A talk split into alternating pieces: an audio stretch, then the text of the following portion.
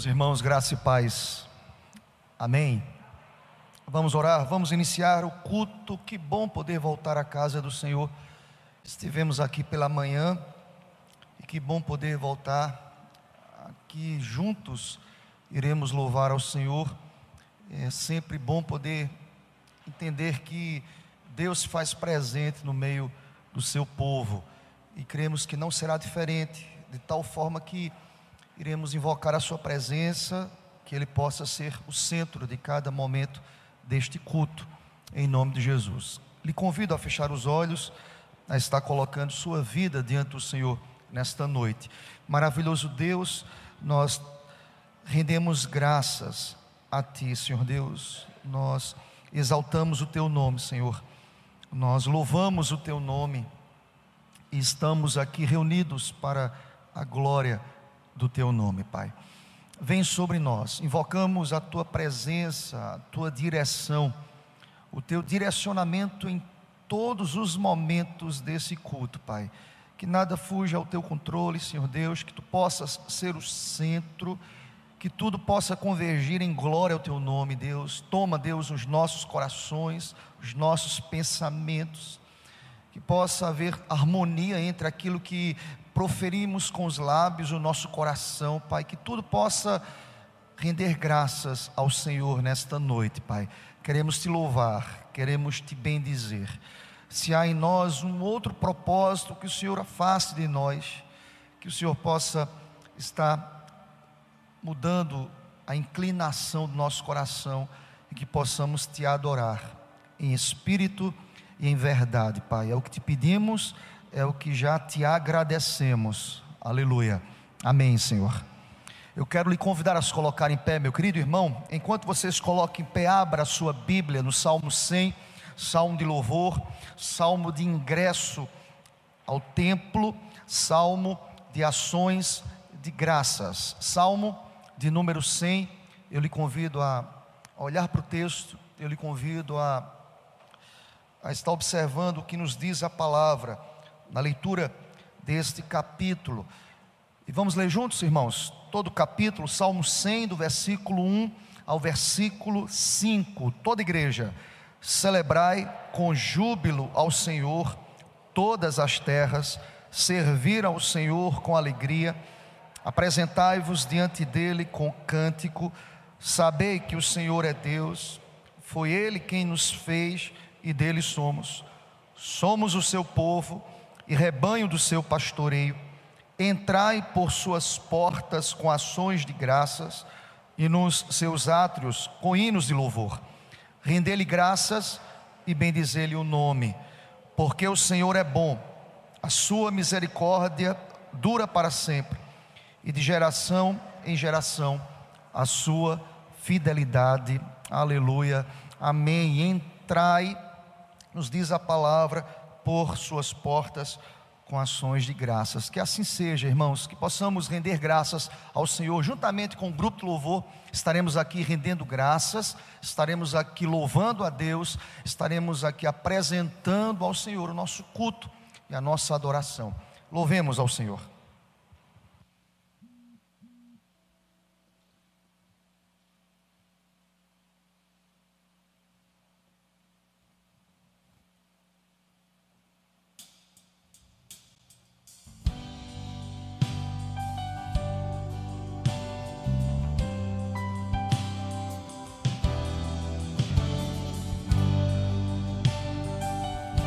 Ele é o Deus exaltado, Ele está entronizado. Vamos cantar isso. Ele é exaltado, o Rei exaltado nos céus. Eu louvarei, Ele é exaltado, para sempre exaltado o seu nome. Louvarei, Ele é o Senhor.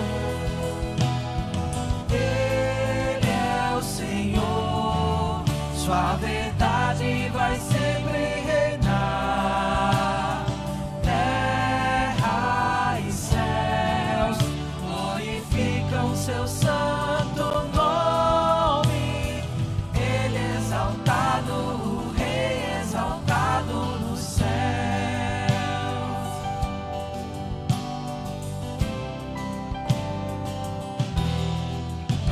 Vamos cantar juntos mais uma vez o início. Ele é exaltado.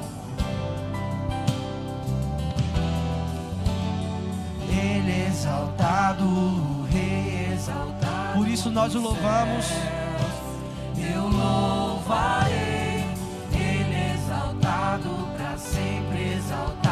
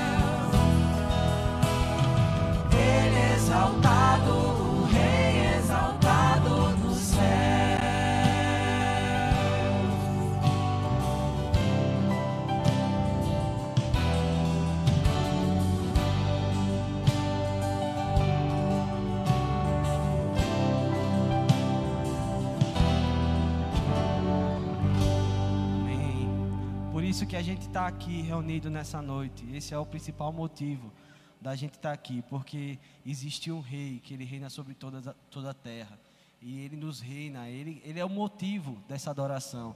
Então vamos cantar isso com muito, muita alegria, dizendo que estamos aqui em ajuntamento, em comunhão, para louvar e exaltar o nome desse Deus. Vamos cantar isso.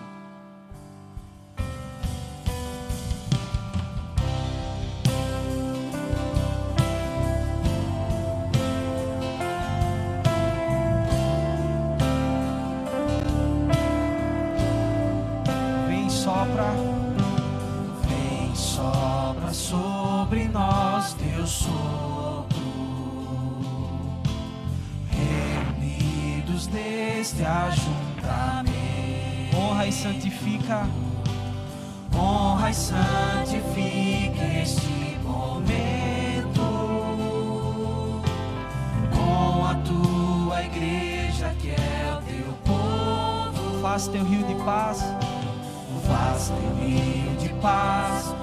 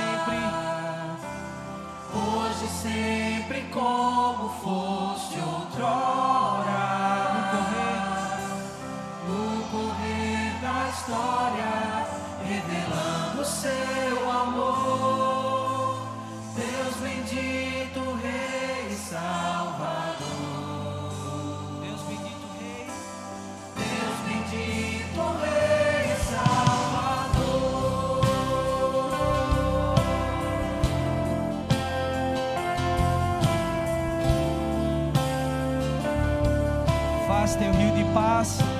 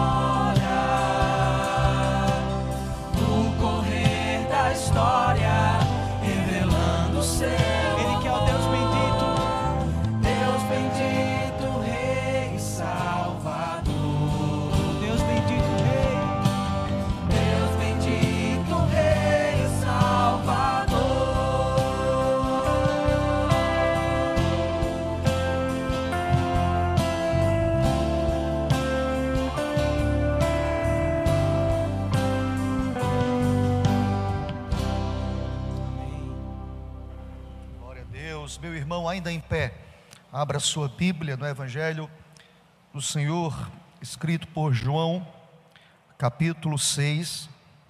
Evangelho de João, capítulo 6, leitura alternada do versículo 22 ao versículo 40.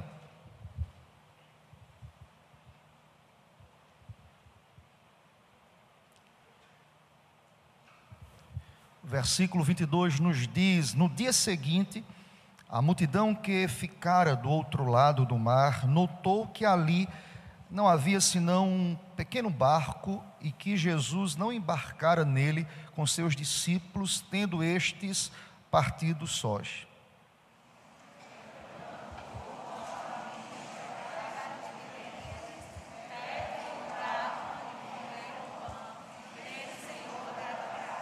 Quando, pois, viu a multidão que Jesus não estava ali, nem os seus discípulos, tomaram os barcos e partiram para Cafarnaum à sua procura.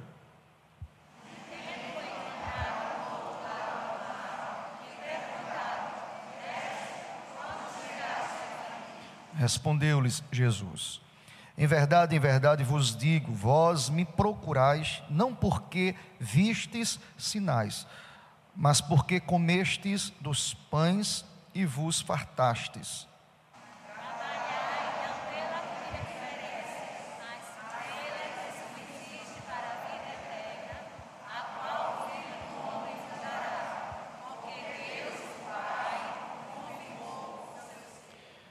Dirigiram-se, pois, a ele, perguntando: Que faremos para realizar as obras de Deus?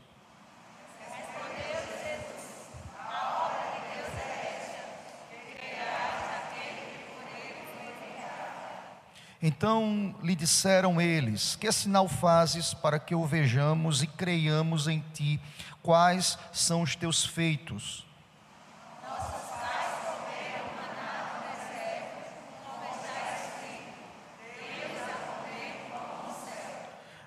Replicou-lhes Jesus: Em verdade, em verdade vos digo: não foi Moisés quem vos deu o pão do céu, o verdadeiro pão do céu é meu Pai quem vos dá.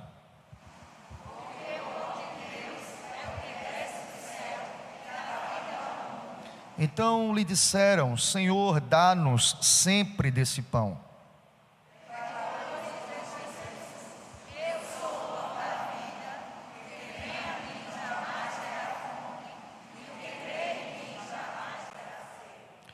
Porém, eu vos disse que, embora me tenhais visto, não credes.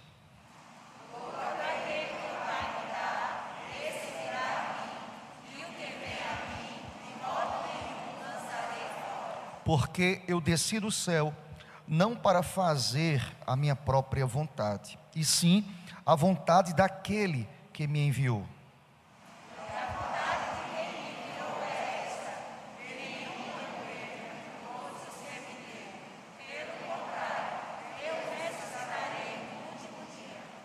De fato, a vontade de meu Pai é que todo homem que vir o Filho e nele crer tenha a vida eterna e eu o ressuscitarei no último dia. Aleluia. Amém. Podem sentar, meus irmãos. Seja bendito o nome do Senhor por esta palavra. Eu chamo a sua atenção para o versículo 35 desta passagem, que nos apresenta Jesus como alimento, Jesus como o pão da vida que dá vida as nossas vidas. Louvado seja Deus. Ele declarou no verso 35: Eu sou o pão da vida. O que vem a mim jamais terá fome.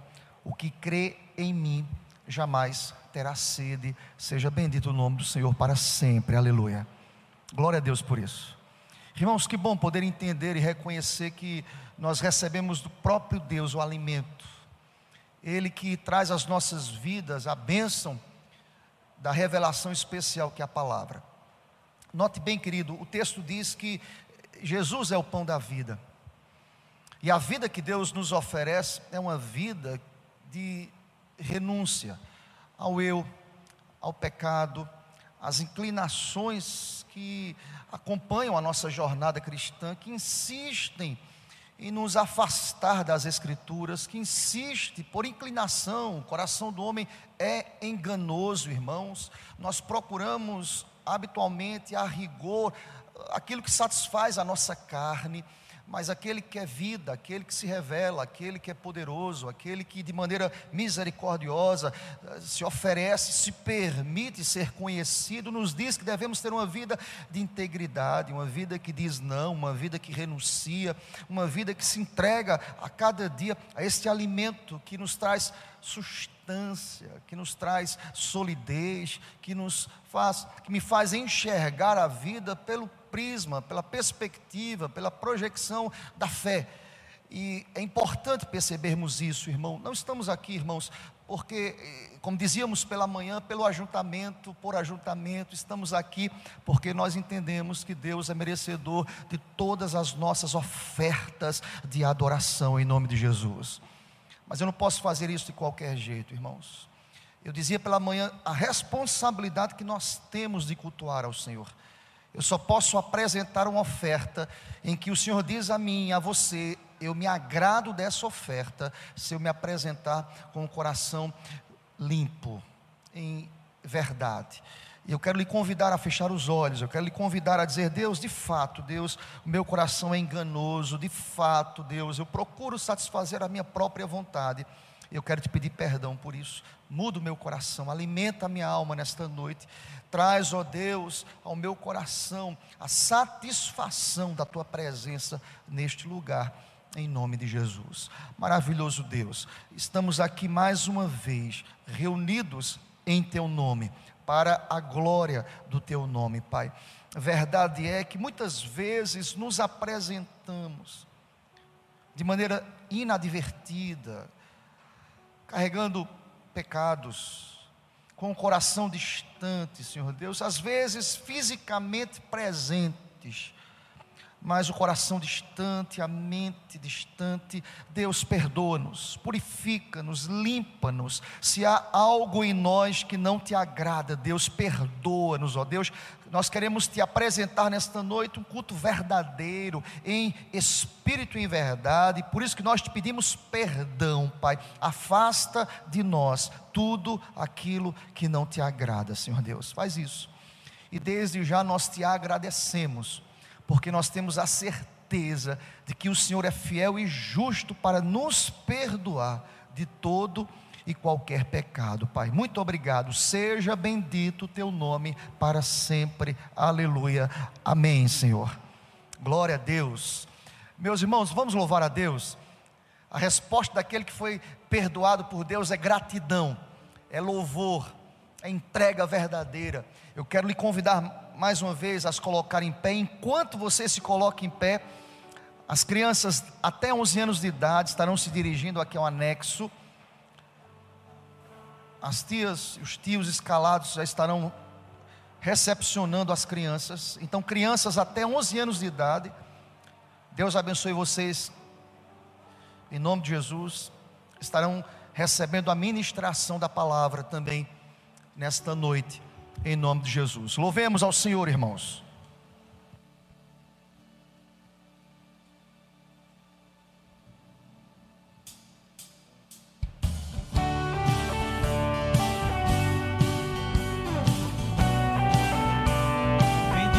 sempre o Cordeiro, Cordeiro que foi morto na cruz e ressuscitou e nos salvou de todas as tribos, povos e raças, muitos virão te louvar. De todas as culturas, línguas e nações, no tempo e no espaço virão te adorar.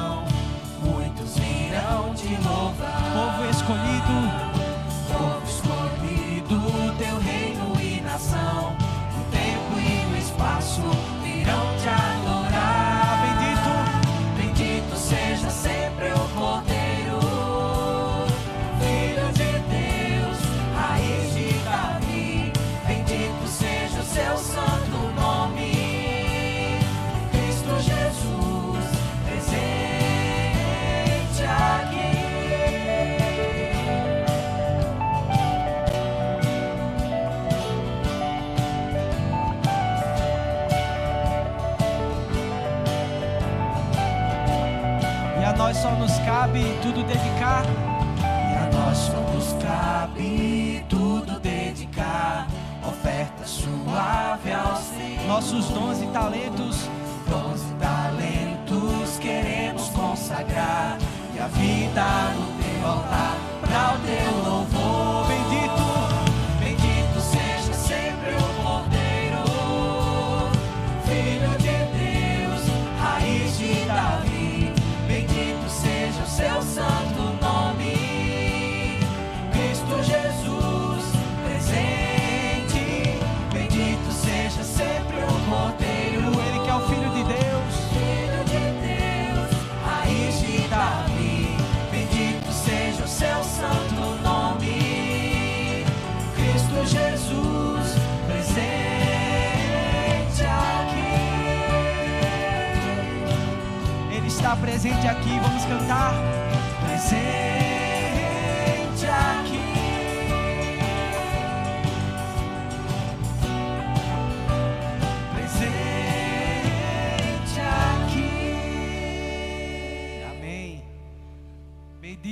Sempre o Cordeiro, esse Cordeiro que nos salvou, que nos deu vida e essa graça que nos alcançou. Vamos cantar isso ao Senhor, maravilhosa graça que Ele nos deu.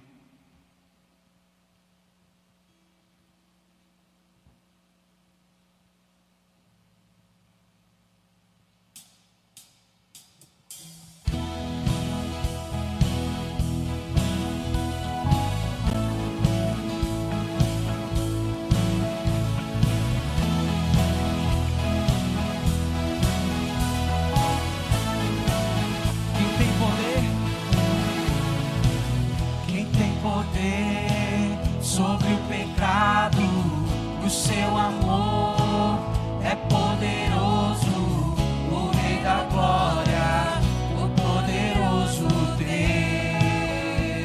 a terra treme, A terra treme com sua voz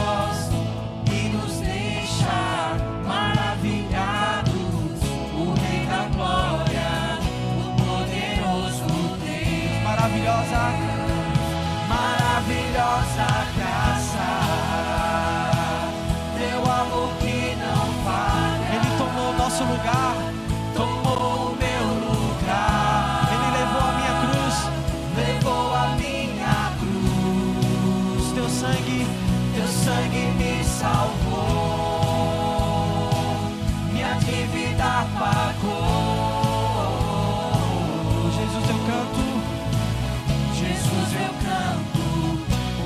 hoje livre sou.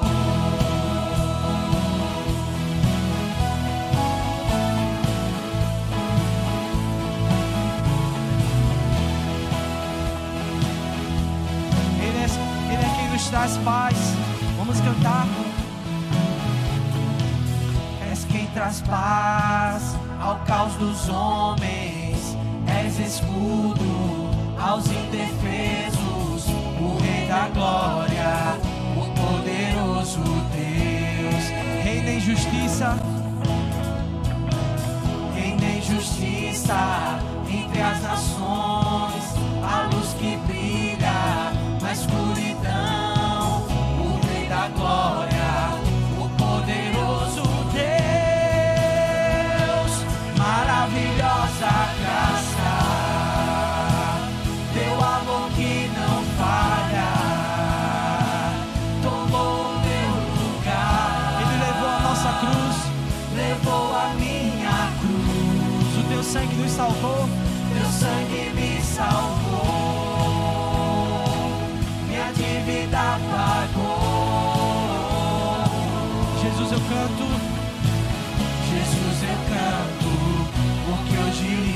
digno é o Cordeiro de Deus. Vamos cantar isso. Ele é digno, digno é o Cordeiro de Deus.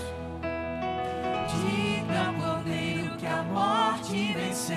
digno, Digno é o Cordeiro de Deus. Digno é o Cordeiro. vamos cantar isso com muita alegria. Digno é o Cordeiro, Digno é o Cordeiro de Deus. Ele nos salvou. Digno é o Cordeiro que a morte venceu.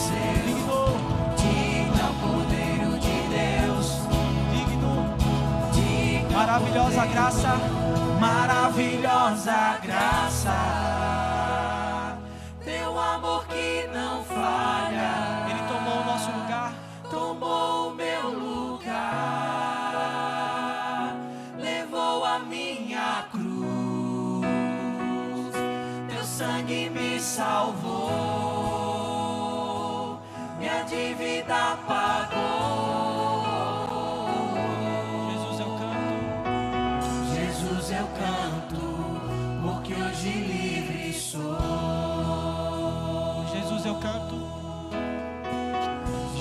eu canto, porque hoje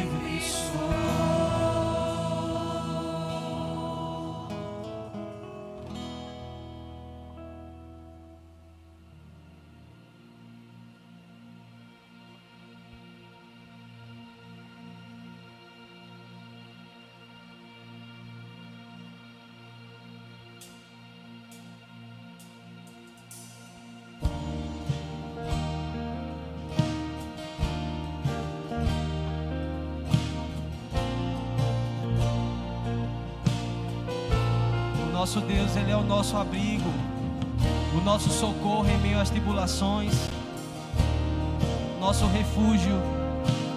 A Ti bendirei para sempre. Vamos cantar.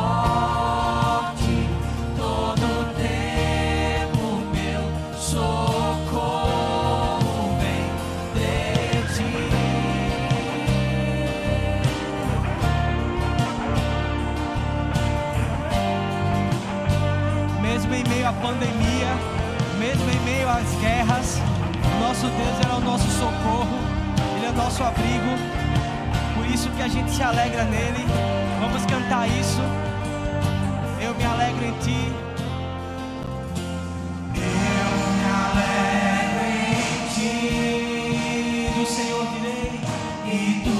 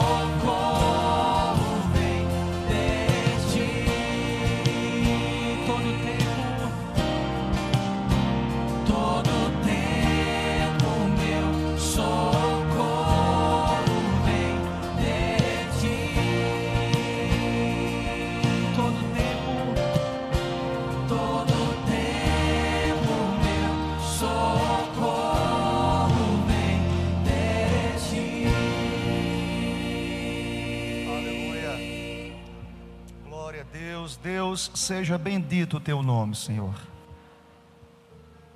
De fato, o nosso socorro vem do Senhor. Nós reconhecemos, ó Deus, que dependemos único e exclusivamente do Senhor. E queremos, ó Deus, ouvir a tua voz, queremos entender a tua vontade. Fala conosco através da palavra, usa-me como boca do Senhor. Escraviza o meu coração, a minha mente, a palavra. Para que a tua palavra ela nos ensine nesta noite mais uma vez. E saiamos aqui cheios da tua palavra, Senhor Deus, porque ela que é apta para nos corrigir, para nos ensinar, para nos mostrar o caminho para apontar a direção, Senhor. Faz isso. Abençoa-nos. Em nome de Jesus. Amém, Senhor.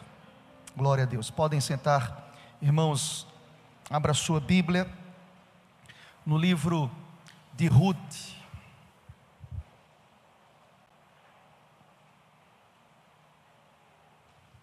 Livro de Ruth, capítulo 1 eu estarei destacando para a gente apenas o versículo 1 nesta noite. Ruth, capítulo 1, versículo 1.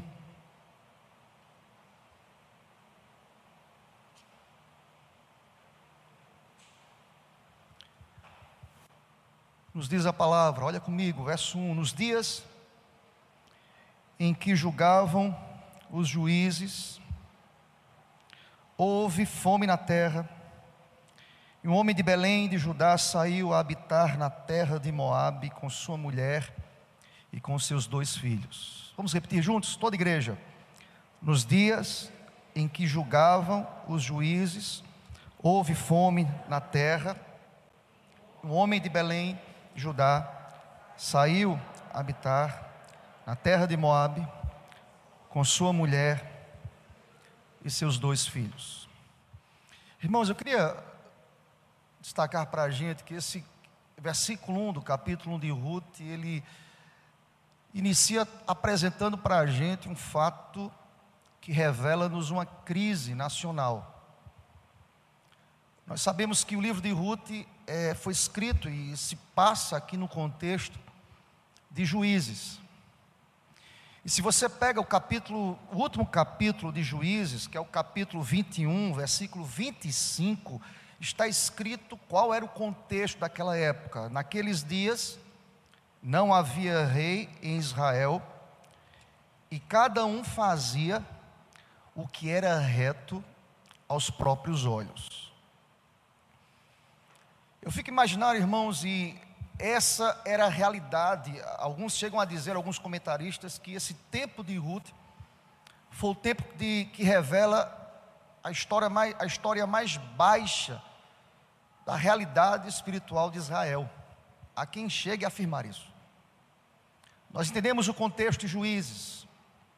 O povo se afastava da lei da palavra e Deus derramava juízo, punição, exortação ao afastamento da lei, à desobediência da palavra. E o povo clamava a Deus, e o povo pedia clemência a Deus, e Deus abençoava. Com o passar do tempo, o povo esquecia e se afastava da palavra, e Deus mais uma vez exortava o povo com calamidades, com peso da sua exortação e da sua correção. Ruth, o início do seu livro é dentro dessa realidade de escassez, crise nacional. O livro de Ruth começa apresentando para a gente que em Belém, e Belém, a tradução da palavra Belém é casa do pão. Em Belém, a casa do pão estava sem pão.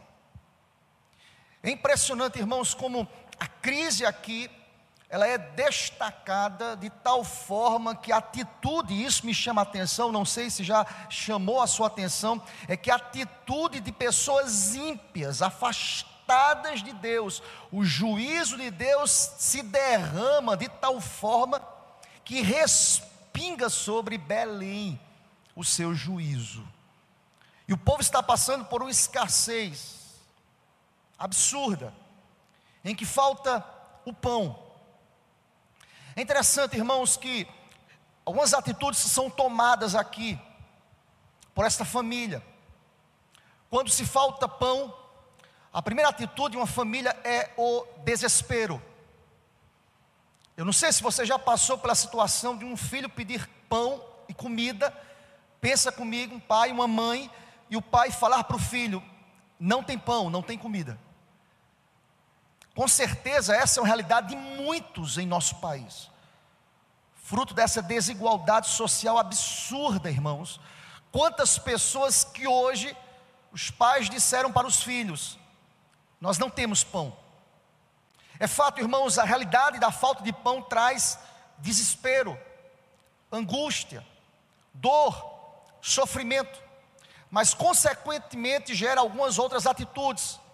Outra atitude não é apenas o desespero, mas é o desejo de resolver, de sair do lugar que não tem pão.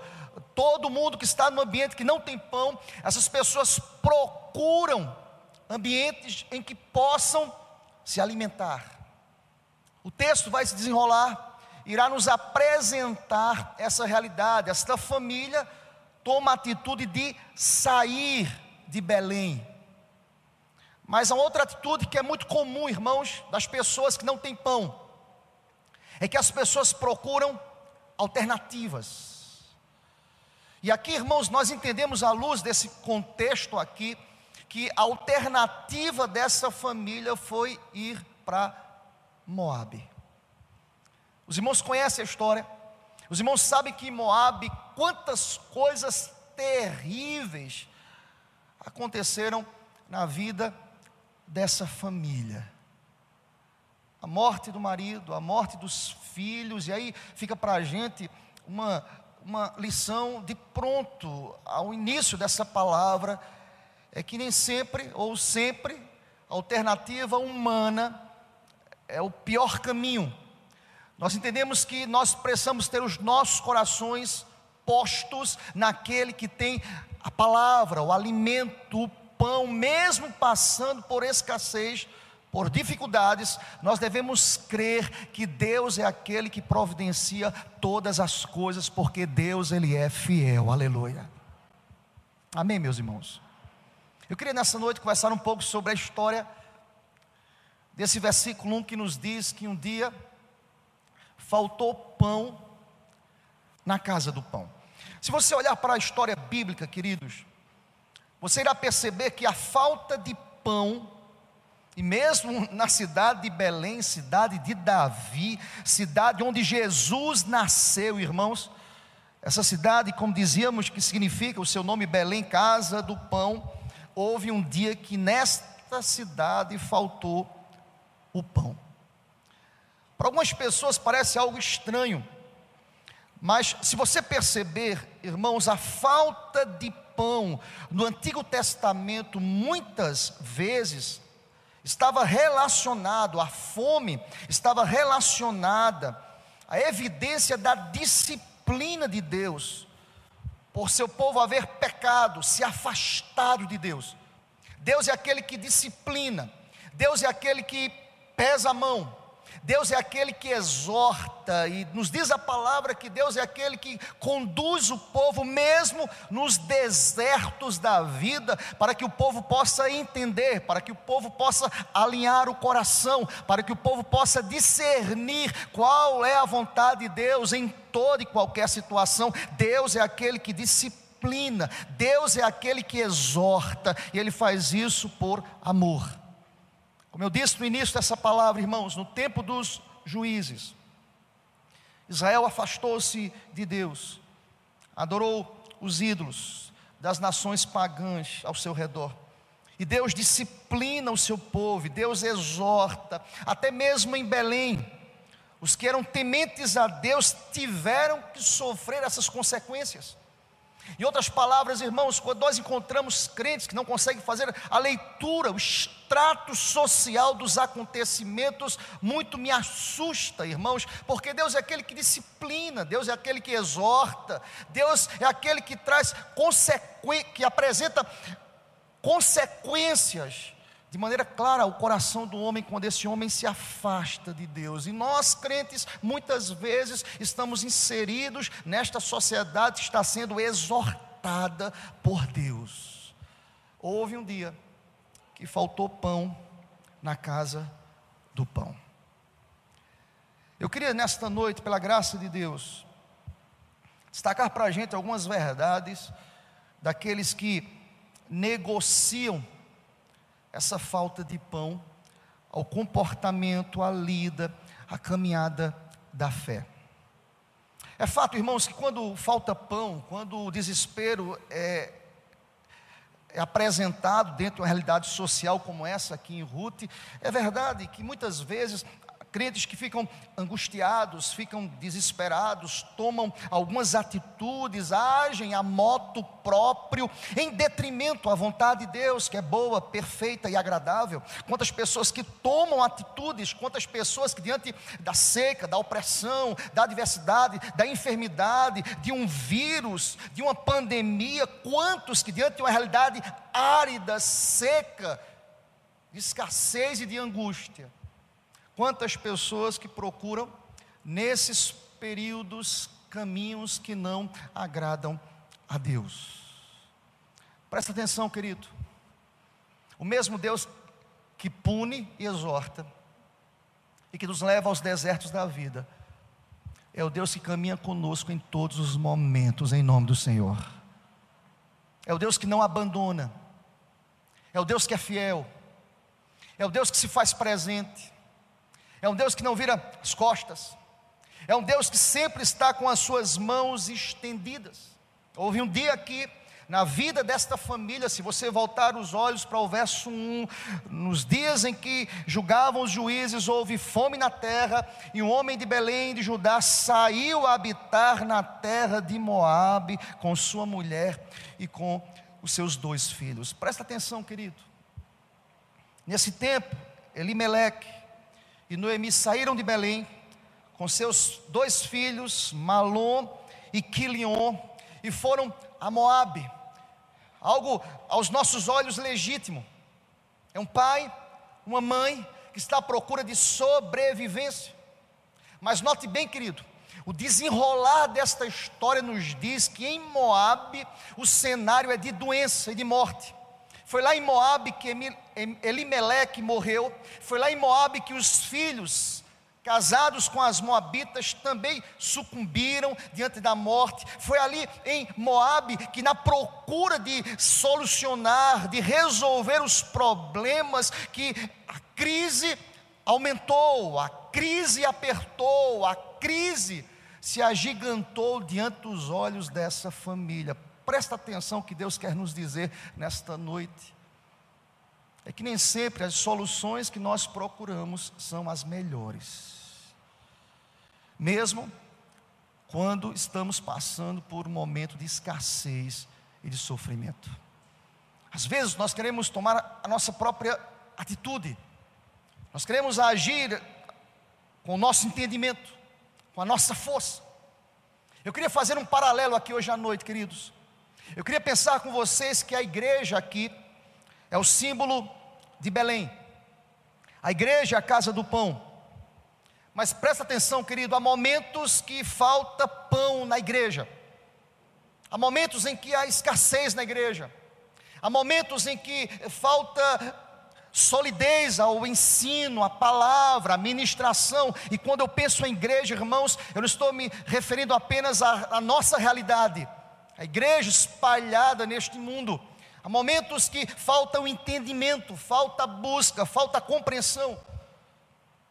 Eu estava lembrando de uma frase de Anselmo da Cantuária, que foi o pai do escolasticismo da Idade Média. Ele disse algo interessantíssimo, irmãos. Ele diz assim: que a fé tanto entende quanto busca entendimento. A fé tanto entende, como a fé busca entendimento.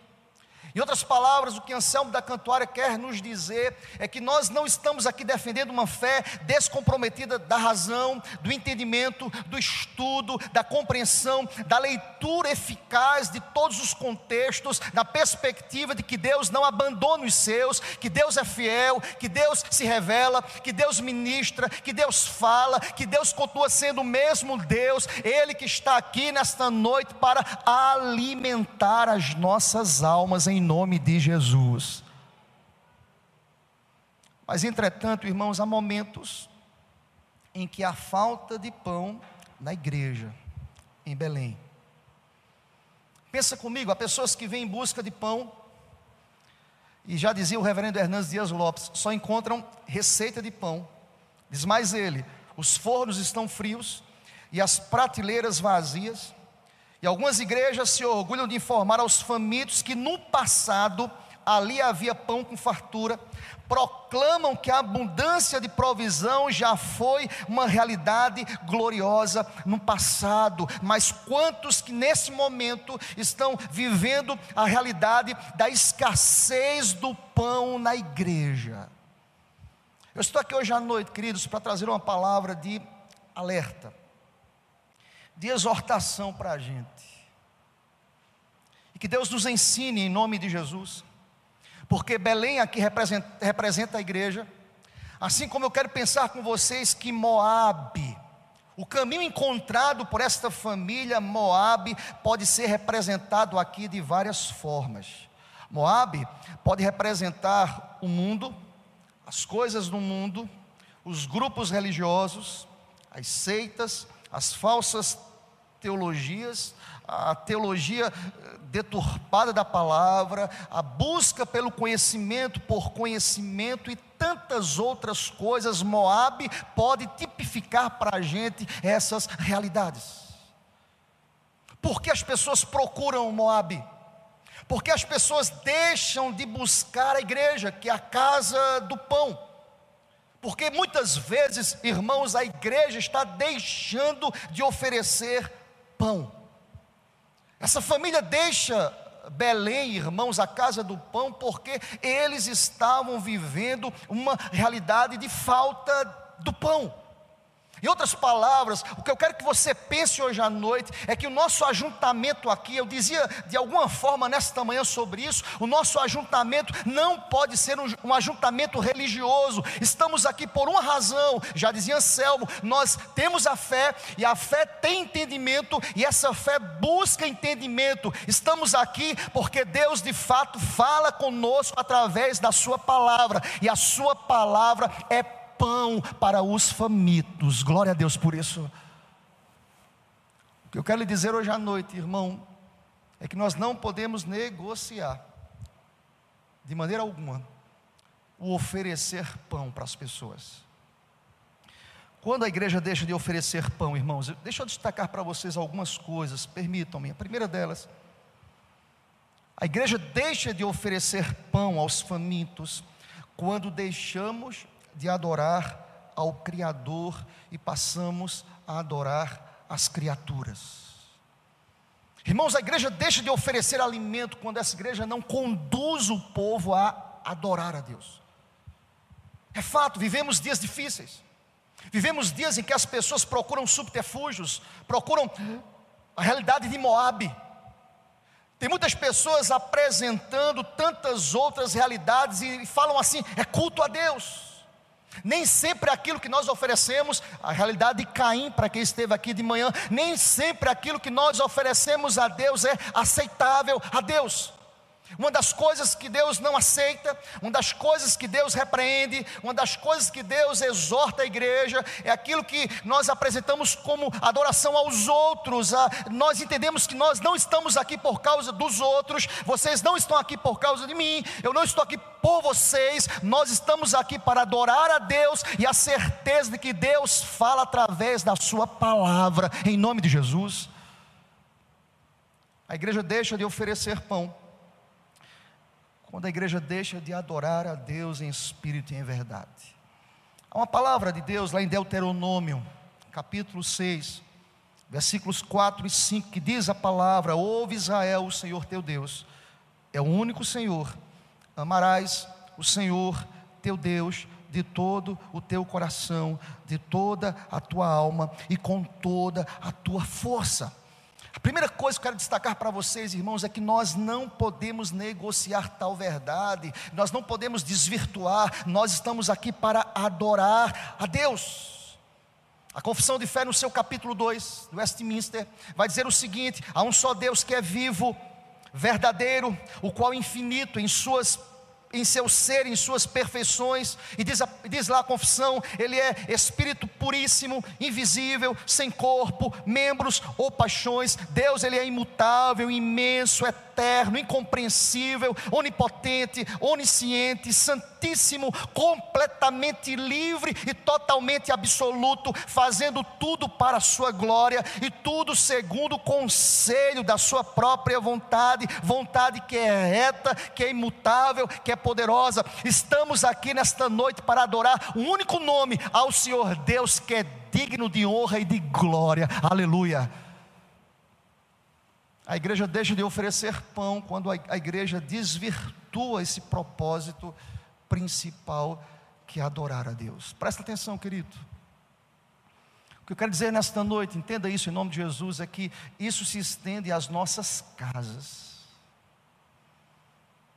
Toda vez que eu deixo de oferecer pão, adoração a Deus através da minha vida, aos familiares, aos vizinhos, aos amigos de trabalho, nós estamos deixando de alimentar aqueles que precisam de pão. A primeira verdade que eu quero dizer para você hoje à noite é que a igreja deixa de oferecer pão quando deixa de adorar ao Senhor. Como é que você chegou aqui hoje à noite, querido?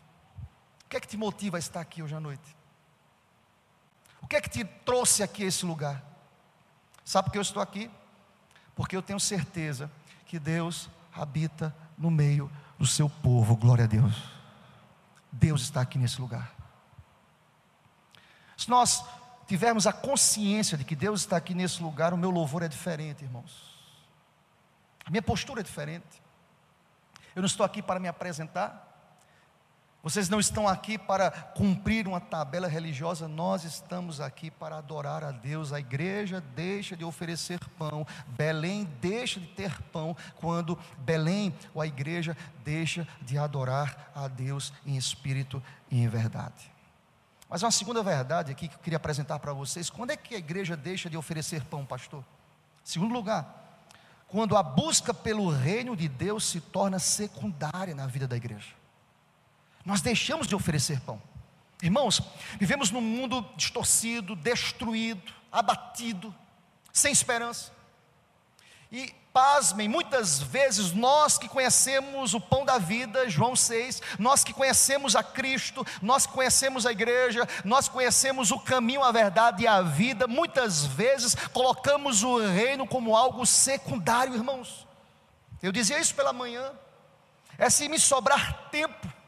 A Bíblia nos diz lá em Mateus 6, 33: buscai em primeiro lugar o seu reino, a minha justiça, e todas as demais coisas vos serão acrescentadas em nome de Jesus. A igreja deixa de oferecer pão quando a igreja apresenta o reino de Deus como algo secundário. Isso é muito sério, irmãos. Quando eu não tenho o evangelho e o reino como primazia do meu coração, a escassez, a fome, a crentes letárgicos, a vidas secas, a corações destruídos, almas sem nenhuma esperança, comportamento religioso pífio, pequeno, não significativo, mas todas as vezes, mesmo no ambiente de crise, de dor, de sofrimento, de perseguição, de martírio, martírio, seja lá o que for, quando nós buscamos o reino de Deus, nós cremos pela relação de fé, que também traz entendimento à luz da palavra, da revelação especial. Nós cremos que o Senhor estará conosco todos os dias e as demais coisas nos serão acrescentadas. Louvado seja Deus. Sabe quando, quando falta pão na casa do pão? Quando nós deixamos de buscar o reino de Deus como prioridade, irmãos. Tem muito crente assim. Eu não sei se você se identifica com essa verdade aqui hoje, mas é verdade, irmãos. Pessoas que procuram a, na própria força acrescentar algo à vida, nós não iremos conseguir, irmãos. Alguém pode dizer, pastor, e quando nós não soubermos o que fazer? Oração de Josafá quando os inimigos se aproximavam, sabe o que ele diz? Deus, nós não sabemos o que fazer, mas os meus olhos estão postos em Ti, glória a Deus. A igreja deixa de oferecer pão quando a igreja coloca todas as outras coisas em detrimento a Deus. Essa é a segunda verdade, irmãos. Belém representa tantas outras coisas aqui: idolatria, falta de adoração verdadeira a Deus, compromisso com Deus. Essa família recebe o reflexo disso. Essa família está inserida nesse contexto. Essa família está sendo impactada pela escassez, irmãos. Quantas pessoas vazias sem conteúdo, sem presença, sem busca, sem intimidade com Deus, falta busca, falta leitura, falta oração. Pastor, isso é básico, mas nos falta muitas vezes, irmãos, somente um coração cheio de Deus, cheio do Espírito Santo, e Deus consegue discernir os fatos com as lentes da palavra, porque a palavra é alimento para todo coração faminto. Glória a Deus por isso. Sabe quando a igreja deixa de oferecer pão, quando a igreja coloca o reino de Deus como algo secundário. Mas também podemos apresentar, irmãos, uma outra realidade, irmãos. É quando nós desvirtuamos, em terceiro lugar, o culto e nós procuramos interatividade no culto, interatividade litúrgica. Quando nós negociamos a palavra, quando nós apresentamos outras religiões, até nosso comportamento, irmãos, até nossa conduta, nós precisamos entender, irmãos, quando nós deixamos de pregar a palavra, quando nós deixamos de cultuar de maneira coerente, bíblica, centrada, dentro dos princípios litúrgicos estabelecidos pela própria palavra, Deus, aprendemos pela manhã, Deus nos ensina como Ele quer ser adorado, irmãos, todas as vezes que a igreja foge da palavra, está longe do pão da vida, desvirtua olhar para outros lugares, a igreja deixa de oferecer alimento para as pessoas. Se não vejamos, Europa, irmãos, muitas igrejas foram fechadas por falta de membros. Que absurdo, irmãos. Você sabe o que é fechar uma igreja porque não tem mais nenhum membro? Fechou as portas, não tem membro. Mas o porquê disso, irmãos? Porque eles começaram a permitir que o liberalismo, que uma doutrina estranha, invadisse a igreja, irmãos. Preste atenção, nada, nada vale a pena, nada, quando nós negociamos a palavra, nada. Alguém pode dizer, ah, essa, essa igreja é muito dura, essa igreja fala muito duro do pecado. Não é a igreja que fala duro a respeito do pecado, é a palavra que nos exorta, e seja bendito o nome do Senhor para sempre. A Europa, irmãos, é o berço da reforma. Nós conhecemos a pré-reforma, conhecemos a reforma, conhecemos os movimentos pós-reforma, irmãos. Que base, que bênção, que legado teológico, que legado litúrgico. E muitas igrejas hoje estão fechadas. Por quê? Porque faltou pão porque desvirtuaram o culto a Deus, porque promoveram interatividade litúrgica, porque deixaram de adorar o Criador, porque permitiram que modismos viessem invadir as normas litúrgicas da igreja. Irmãos, nós não podemos baixar a guarda, nós precisamos sempre voltar os nossos olhos para as Escrituras, porque ela que nos sustém, porque ela que nos fortalece, porque ela que nos alimenta, porque ela que mata a fome daquele que está mais faminto nessa nesta noite é a palavra que precisa alimentar o nosso coração. Seja bendito o nome do Senhor. Toda vez que a igreja negocia o culto, desvirtuando a pregação, algo estranho acontece, a escassez toma conta da igreja.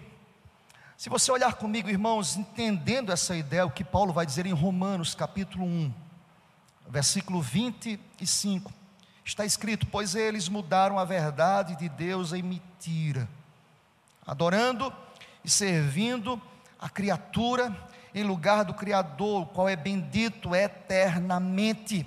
Irmãos, nós precisamos, em nome de Jesus, fechar a guarda. Nós não podemos nos adaptar a esse mundo que é vil, que é pecador, que é sorrateiro, que envolve, que diz que é algo fluido. Precisamos permitir algo fluido. Às, às, vezes vocês estão engessando, não, irmãos, é a palavra que norteia, é a palavra que dirige, é a palavra que orienta. Nós não podemos furtar o nosso olhar à palavra, nós não podemos deixar de consultar a nossa única regra de fé e de prática. Seja bendito o nome do Senhor para sempre. Presta atenção, querido.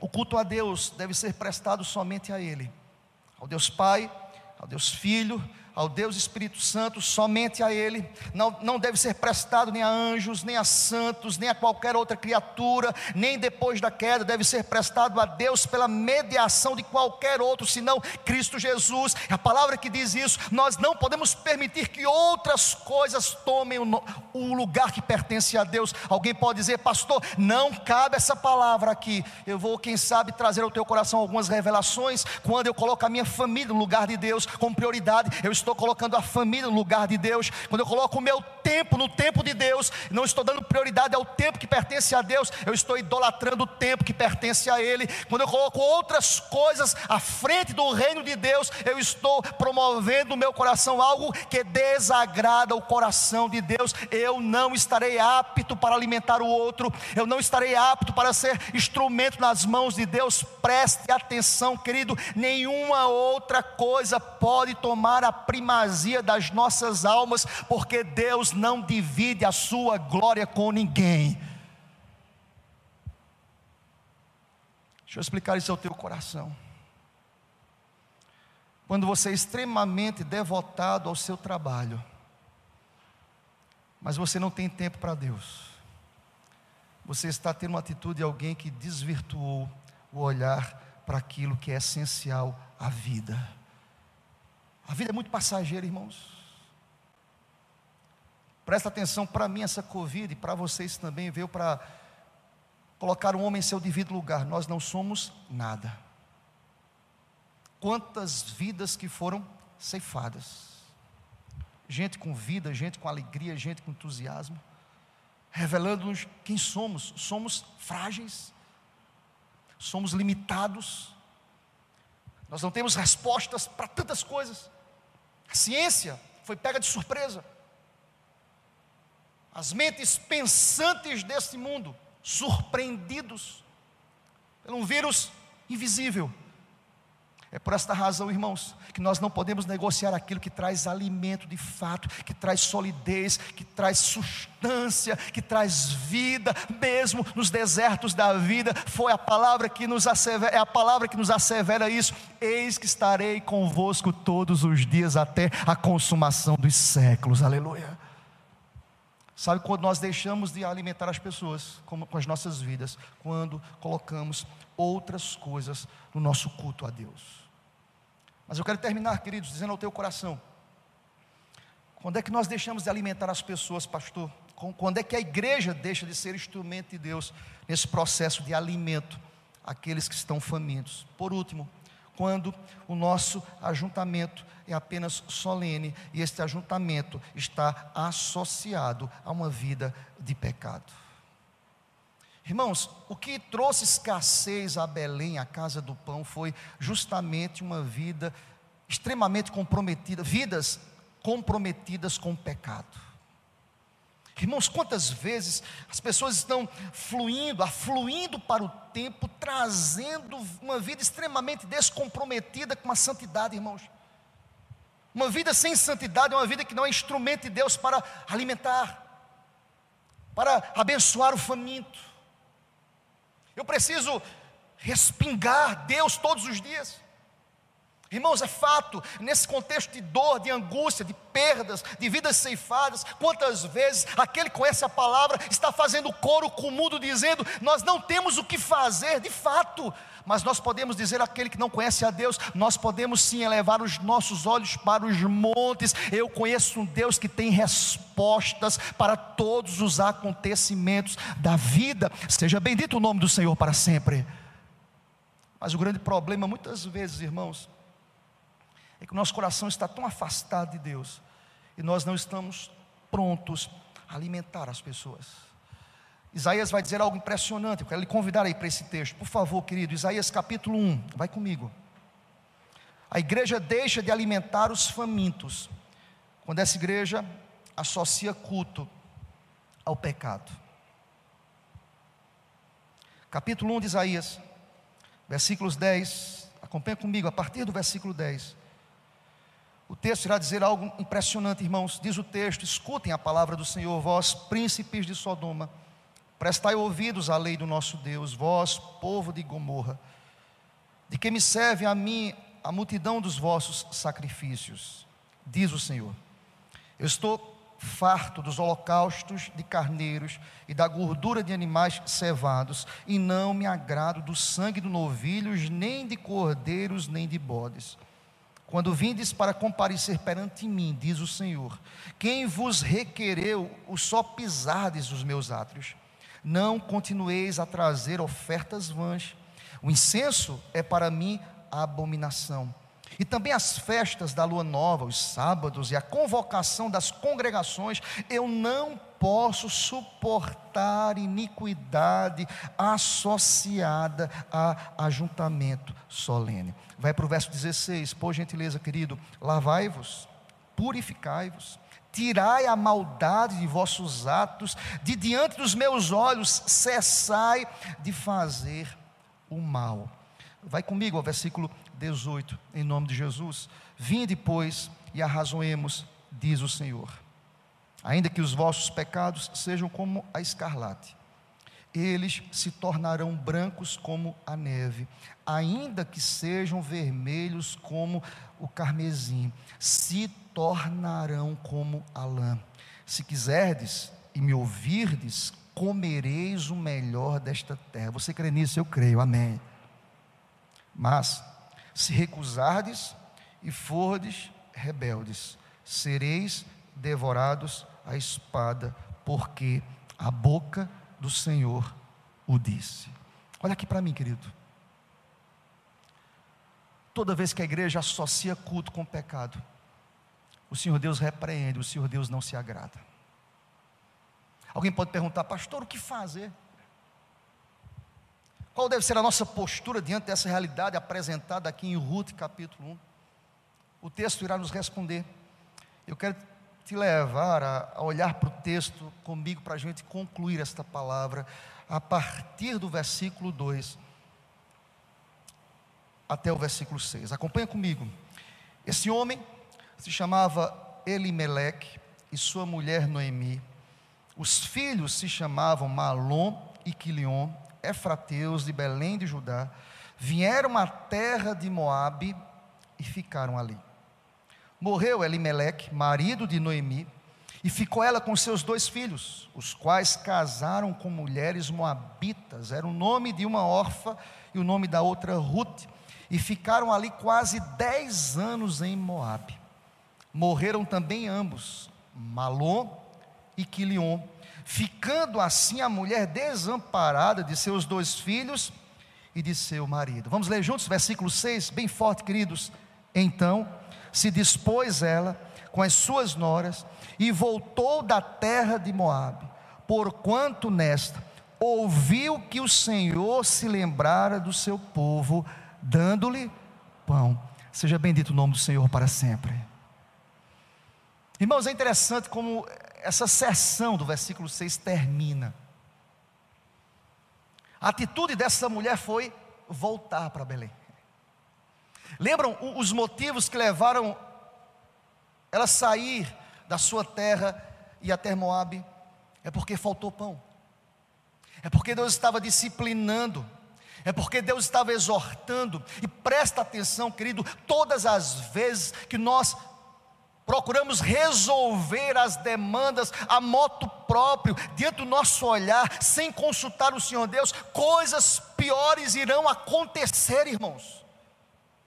E essa mulher toma uma atitude, ela ouve, ela escuta das pessoas, Deus começou a abençoar o povo, Deus começou a derramar pão em Belém, e ela resolve voltar voltar para Belém, porque Belém é a casa do pão. Presta atenção, querido. Quem sabe você está aqui hoje à noite, você precisava ouvir esta palavra. Você não vai resolver as suas demandas longe da igreja. Esse lugar não é perfeito, é fato. Nós temos pessoas imperfeitas, limitadas, finitas, mas essas paredes foram erigidas para que Deus pudesse alimentar o seu povo com pão. Glória a Deus. Quem sabe você está aqui hoje à noite tem vivido uma vida distante da igreja. Quem sabe você me escuta aí. Você tem passado um bom tempo longe da igreja. Eu tenho a palavra de Deus para o teu coração hoje à noite. Volta para Belém em nome do Senhor. Volta para Belém. E esse volta para Belém também envolve você, quem sabe que está aqui hoje à noite. Quem sabe apenas fisicamente, quem sabe apenas fazendo parte de um número. Mas eu preciso me aproximar de Belém na perspectiva e na certeza que lá a minha fome será esquecida, porque eu vou alimentar com pão que é Jesus. Glória a Deus por isso. Um pão que, que alimenta, um pão, um pão que pode ser acessível ao coração que diz: Deus, eu quero, eu quero me alimentar, eu quero da tua palavra. Eu quero concluir dizendo ao teu coração: quando os problemas surgem em nossa vida, quando, quando falta o pão, nós podemos ter a atitude desta mulher. Quem sabe não a primeira atitude de fugir, de se afastar de Belém, de deixar de vir para a igreja. Quantas pessoas que no primeiro problema se afastam, deixam de congregar, corações endurecidos, vidas amarguradas, mentes abastecidas por pensamentos que não honram o Senhor. Há um grupo intitulado hoje como desigrejados, irmãos. A igreja não é perfeita, eu repito, mas nesse lugar nós temos pão, glória a Deus. Nesse lugar, nós temos o Senhor Deus falando conosco.